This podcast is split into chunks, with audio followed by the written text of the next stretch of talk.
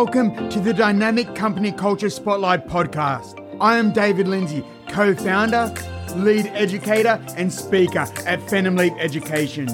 At Phenom Leap Education, we believe people have so much more inside of them than they realize.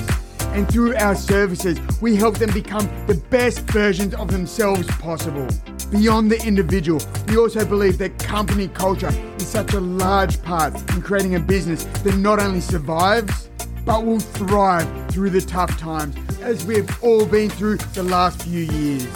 So, over the next 20 to 30 minutes, we'll be shining the spotlight on businesses that have achieved this and how you may be able to incorporate some of their ideas and philosophies into your business.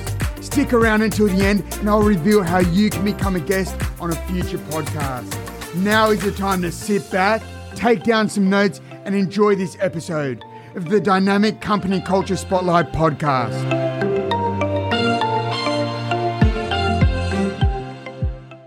In today's episode, we have Adam Cole. Adam is a veteran from the Australian Air Force and now currently resides in New York. He's a project manager at New York Life Insurance Company. So, Adam, welcome on board. Thanks, David. Great to be here with you today.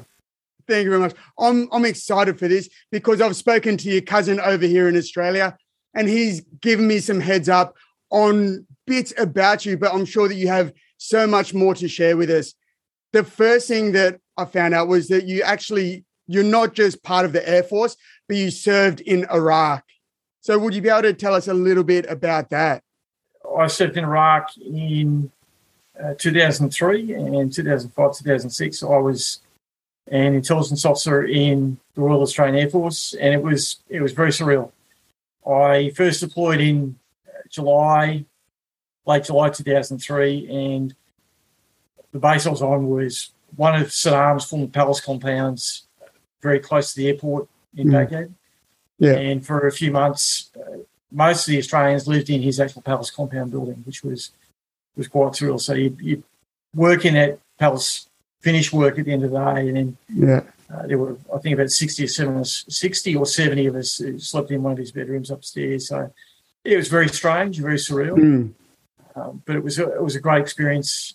I I got a lot from that deployment. I certainly worked for some some great people, worked with some great people as well. And then I uh, returned to Iraq in 2005. I was there for a month to cover for someone, and then uh, back a couple of months later for six months. So I really enjoyed my time there six months in the UAE as well. So uh, yeah, it, great experiences those points. Yeah, so you would have seen a whole heap of both the best and also the worst side of humanity. I have no doubt. And during that deployment as well, no doubt morale would have been good and it would have been low. How did you find that you and the people around you raise the morale of your of your buddy, like raise the culture there? To raise morale mm. was at times very easy because you went straight to that good old Aussie sense of humour, that dry sense of humour that we're renowned for. And towards the end of a deployment, you're you're particularly tired. You're you know you mm. worked uh, some incredibly long hours for months on ends. There's there's no weekends off. There's no real chance for a respite apart from a, a two week break we get. But when you get towards the end and you've mm. given everything to that deployment, I, I, found that a lot of people became quite funny because they, yeah, it was just. Well, I guess it's almost like you have to. Yeah, absolutely. Because you either laugh or you cry. Yeah, that's true. That's true. Mm. But yeah, the, the humour comes out, and uh, you know some very funny things uh, occur at times. Mm-hmm. But uh, yeah, you just you have to do it. Yeah, so it's sort of like, well, we were talking before this about my background in sport and your background in the Air Force and how what I do, I I love the mindset of it. And we spoke briefly about there are some similarities between sports and between the Air Force and all sort of army personnel, how you have that end goal and as a team you strive towards it. So how did you find that going from the Air Force to civilian life? I would say it wasn't as difficult as I expected in terms of that, that mental transition. Finding a job here was extremely difficult, but I still had that mission focused mindset yeah. I had when I was in the military. I knew what the end objective was, and I knew what steps I had to take to achieve that objective. And I had to continually remind myself, you know, this is what you're going to achieve. This is what you need to do. Mm. And I need to remind myself as well, you know, this is difficult, but you need to keep going. You need to continue to push yourself yeah. Uh, to get to that end goal. And it was those things that that mindset I had from the military that certainly served me well. Mm. Here, you know, it, people think it's a glamorous life here, and, and some of it is, is it is very surreal, but uh, it can be challenging as well. But you, you just have to keep going. Yeah, and you mentioned a couple of points there, which I think is fantastic. Keeping the end in mind, keeping that end goal, keeping the in in the armed forces is it the objective, keeping the objective front of mind, so that you know that this battle is for for that end goal. Absolutely, and your objective may not be one that, in a kinetic sense, where you, you're trying to destroy something, but uh, it could also be you know, you're trying to complete a project uh, on time, on budget. Uh, you're trying mm. to develop people to bring out their absolute best, and, and certainly I had experience with that in my career. Uh, you're trying to make sure that the mission of the unit that you're in is achieved and that it contributes to the overall defence of the nation. Mm. But you have to have that mission mindset all the time uh, yeah. in order to uh, continue to strive forward. Yeah, and you see that that works now in life beyond the Air Force as well. You you find that important? Yeah, absolutely. Uh, being over here, I'm in a great job at the moment. Very uh, very happy with the position I'm in at the moment. But uh, you know, there's things that I still want to achieve here in terms of educational certifications, and yeah, you know, want to be a good husband to my wife as well. Yeah, uh, and you know, make sure everything's all good on the domestic front. But uh, you know that, that, that mindset, yeah, to to do well and achieve those goals is still very much in the forefront here. I, I had met other Australians here, and they we all were talking one night, and, and certainly one of them said to me that to be here and, and to get a, a, job, particularly if you're on a, a visa, mm. you have to be a fighter, and certainly I could identify with that. Yeah, That's for sure. You definitely have to be a fighter. Like the the little Aussie battler, just keep striving forward. Just it doesn't matter what's in front of you, you're going to overcome that. Absolutely. And beforehand, we were speaking about that you you're you're a boy from the Gong, a, a guy from Wollongong here. It's just south of Sydney. Can you tell us about the move from Wollongong all the way to New York? That's a massive move, and I could only imagine the amount of stress that that you went through during that moving time. Why why did you decide to go over there, and what was the processes that you had to go through? Absolutely. Uh, so I grew up in Wollongong, uh, you know, beautiful place, and I still remember some nights in summer you could hear the ocean very mm. clearly. Yeah. I lived there, you know, I was there in high school and, and uni, and then I, I joined the military. And I think the military's cruel joke with me was to post me to Alice Springs. So I was furthest from the beach as, as anyone could get. Yeah. But I remember spending some time there uh, as I was leaving the military to come over here. And to come over here and then find a job, it, that was very difficult. It was uh, very demanding because you're competing with Americans who don't need uh, immigration sponsorship for a particular position, and you need to really talk to a lot of people. You need to yeah. sell why you're the best person for the job, and what you can contribute, and how you can be an investment for the future, and why you're worth it. So mm. that that is that was very difficult, and I had to do that a couple of times because uh, I I was here for a short amount of time on a almost like a tourist visa, but uh, it's uh, it wasn't easy. It's certainly one of the most difficult and stressful things I did, but I still kept that end goal in mind. Yeah. And didn't give up on that end goal as well because uh, fiance and now wife certainly depended upon me to, uh, you know, come back here and make sure we had a, you know, a normal, normal family life. Yeah, and your wife, she's American, is she, or is she Australian? She's she's an American. Yeah, she's Yep. American. She uh, she's lived in the area where we live at the moment most of her life. She was uh, in the US Army at one point. Hmm. She, she's a native New Yorker, and uh, I'm in trouble at most days. Yeah, she, she doesn't she doesn't muck around. That's for sure. Yeah, No, no, she's a lovely lady. She's I, I'm very thankful for the support that she's provided to me, and uh, yeah, she's certainly worth you know uh, everything. yeah. So Ed, as you mentioned, it's it's again coming back. You're keeping that end goal, keeping that mission objective in mind, and to jump through not just one hoop. You said you had to do it several times in order to get over and live live in New York. You had to jump through hoop after hoop after hoop, but no doubt having that end goal in mind is that is the power that really gets you going when many other people will just put their hands up and go back home. Absolutely, yeah. And I, I certainly had to stay focused. Hmm. Um, and there were a couple of times where I, I thought I was being close to being defeated, but I always didn't. I didn't look that as didn't look at that as being final, but or, almost like a pit stop or just a, a pause, an operational pause. Yeah. Uh, you know, it's those moments where you had that that pause for reasons that were beyond your control that you're able to re, regroup and then keep pushing ahead. Yeah. Oh, for sure. And it's the stories that we've spoken about and that you've shared with us on here, being being in the war at Iraq, being at Alice Springs, all of this life skills, life knowledge, all of this stuff that you've you've come along with. What's something that you would tell a 15 year old you? And I have no doubt as well that a 15 year old you wouldn't believe the stories that you've got. Yeah, absolutely. Um, what would I tell a 15 year old me? I'd say certainly believe in yourself. Believe uh, the sky literally is.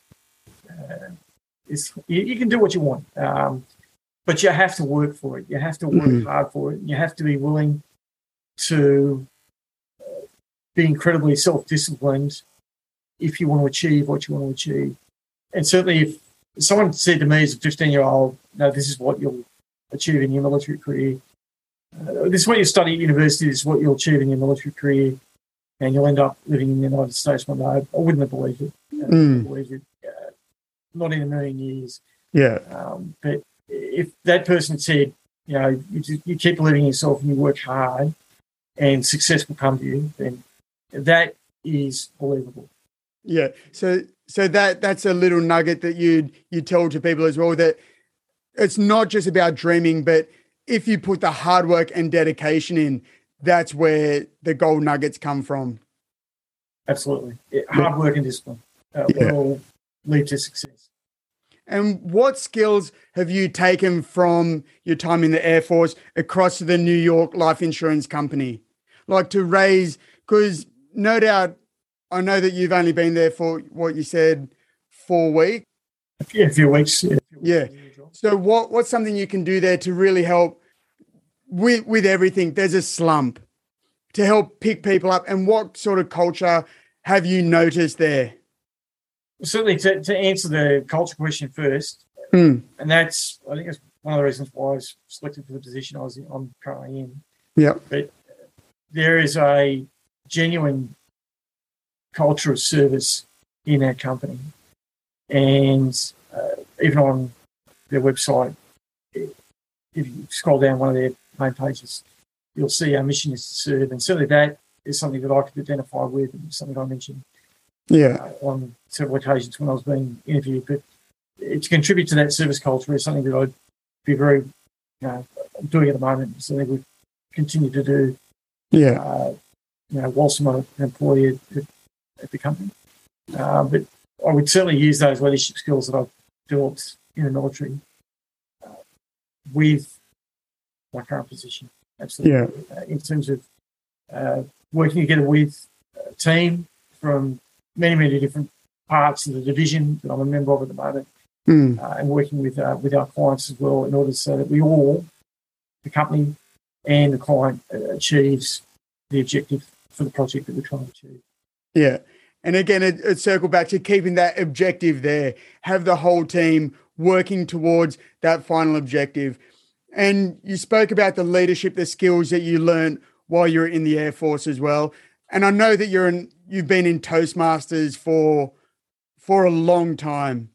So no doubt in that you would have learned some leadership skills and certain skills that you've you've taken with you on life. Absolutely. Absolutely. So what what sort of skills have you personally found from Toastmasters that has really helped get you to where you are now? For sure.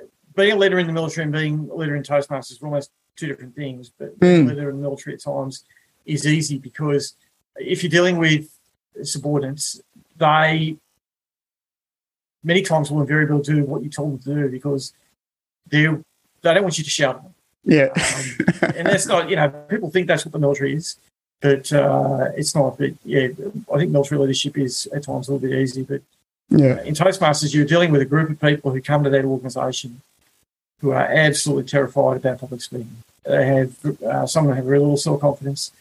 They want to be there because they want to change. They know they have to change, and that takes a lot of courage. So you you seek to identify with them and, and tell them that you know that was you 20 or 30 years ago, and so mm. that was the case with me. But um, you have to be a very encouraging and supportive leader. That's that's what I found with with Toastmasters because it's a voluntary organisation. If someone comes in of their own free will, and they can leave, you know, in the blink of an eye if they choose to do so without you know, any sort of real financial penalties. from It's, uh, yeah. You have to be very supportive, very encouraging. You have to mentor, uh, and you have to motivate. Yeah. So, and I know that you you're a mentor as well. In the is it just in the Toastmasters organization, or do you mentor people beyond that as well? Yeah, I, I certainly have. I'm mentoring people in uh, Toastmasters at the moment in one of the clubs that I'm involved in. Yeah. I would say uh, from my time in the military uh, back in 2001, 2002, I was responsible for first year cadets at the Defence Force Academy. And I remember being particularly hard on the, the first group I was responsible for. and not because I wanted to be mean or anything like that, but I wanted to set them sort of set them up for success. I really wanted them to do well. Mm. I believed in those cadets. And I get from time to time, I see it on LinkedIn or I might get a message on uh, Messenger uh, from one of them. And certainly the, the, messages I saw on LinkedIn recently mm. uh, to a particular post, you know, thank you for setting us up for success, for putting us on the right path and mm. giving us the start that we needed. That that was great to read. You know, certainly validated the approach that I took. And I was yeah. Really, I'm very, very happy to see someone, very proud to see someone doing extremely well in their careers inside the military and outside the military. There's mm. half of them have left the military to go into great careers uh, in in enterprise, and yeah, it's great to see that as well. Yeah, and well, you you said that that was what 20, 21 years ago, and they're still coming back to comment on that. So that that has to be something that really warms you up and go, man, I did make a difference. I changed that person's life. It you know it it is wonderful to see. Um, I probably try to be a bit humble and don't like to think that I you know I, I that person has made has done all the hard work themselves. I think I just set them on the right course. But um, to be able to motivate and influence someone and, and get them moving in the right direction, mm. uh, yes, it's very. I think it's great to see. Yeah, from and from my perspective, hearing that it's yes, you're you're being humble, but it's like with my wrestling coach, like with my fighting coaches, they've all had such an impact on me that have got me to where I am today. That I truly wouldn't be where I am today without them. And no doubt you and I know you're being you're humble about it, but I'd I'd, I'd be super proud with that. That someone 21 years later still is affected by what you did. So well done. Congratulations. Norris, thank you. and with that, like I'm I'm very much from that line as well, where you said that you you were quite harsh on them, not to be mean, but in in war, they're not going to come up and they're not going to pat you down with cotton wool if you get a little bit sweaty, or they're not going to tuck you in at night. And that's what real life is. Real life isn't people mollycoddling you. It's not people wrapping you up in silk sheets. So the reality of it is, is that it's a tough world out there, and we have we do have to have that armor. And the fact that you you've done that is there certain ways that you feel that you have built your own armor? Is it just through the Air Force training, or do you still do stuff to this day that really helps you to be be who you are? Um, I'd say there's a fair bit of reflection at times. Hmm. You have to stop and think about, you know, not so much where you've come from, but where you're where you're going to. You have to, uh, you know, still be focused on that end goal of what you're trying to achieve.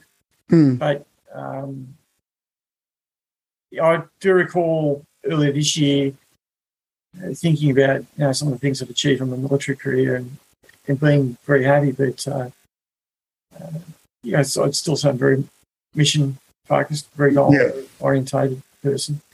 Um, but yeah, you just have you have to do a bit of reflection. Uh, you Mm. and, you know, I often think to myself here, how did I get here? Not in a negative way, but it's more a case of look at where you are. This is pretty good. You know, you Yeah. you found someone that you want to spend the rest of your life with. You had a great career, and now you you really wanting to kick some goals in your second career and, and do some great work with this new company. Yeah, and you you've achieved things that people like like you said, even a 15-year-old you would never believe possible. Being able to move from from Wollongong to New York, traveled like you went to Iraq, and where else did you serve at with the Air Force? So I served in the United Arab Emirates as well. So there was a P3 detachment there for I think over ten years, but I, I had six months with the P3 detachment, so that was uh, that was a great experience as well. Mm. That that that's brilliant. And what and currently you're at um, the New York Life Insurance Company. And what what's your role there? I'm project manager, uh, senior associate project manager with the New York Life Insurance Company. So I, I work in a, a division, a group membership association division in New York Life Insurance Company. Yeah. and very much a, a team. There is a considerable team there, and, and to be part of that team, uh, it's great. You know, everyone has the same focus. Uh, people been there for a long time, and they certainly know the company uh, very well. But to be part of that, it's uh, it's very empowering, Yeah. and uh, you know, it, it it suits me and my personality uh, very very well. Very happy. Yeah. To be in that team environment and all going in the same direction. Yep, absolutely. Yeah. And as we start to wrap up, who would you be able to tell our listeners who your ideal client would be, both at the New York Life Insurance Company and a little rundown on your mentoring at Toastmasters and how people might be able to get in contact with you as well?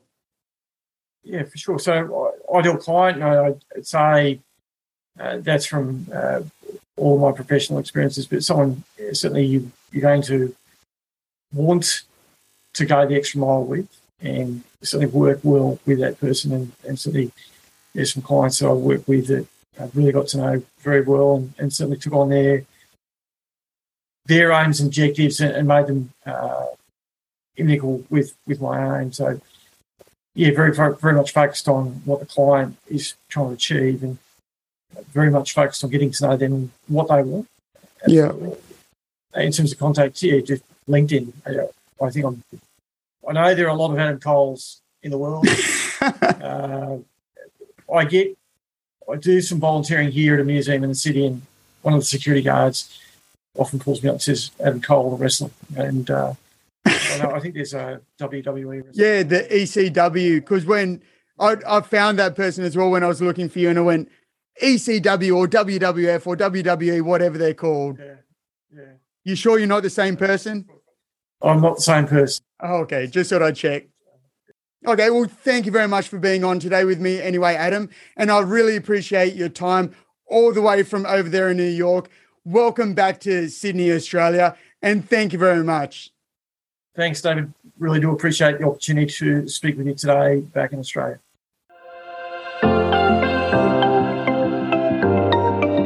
Thank you so much for listening to the Dynamic Company Culture Spotlight podcast.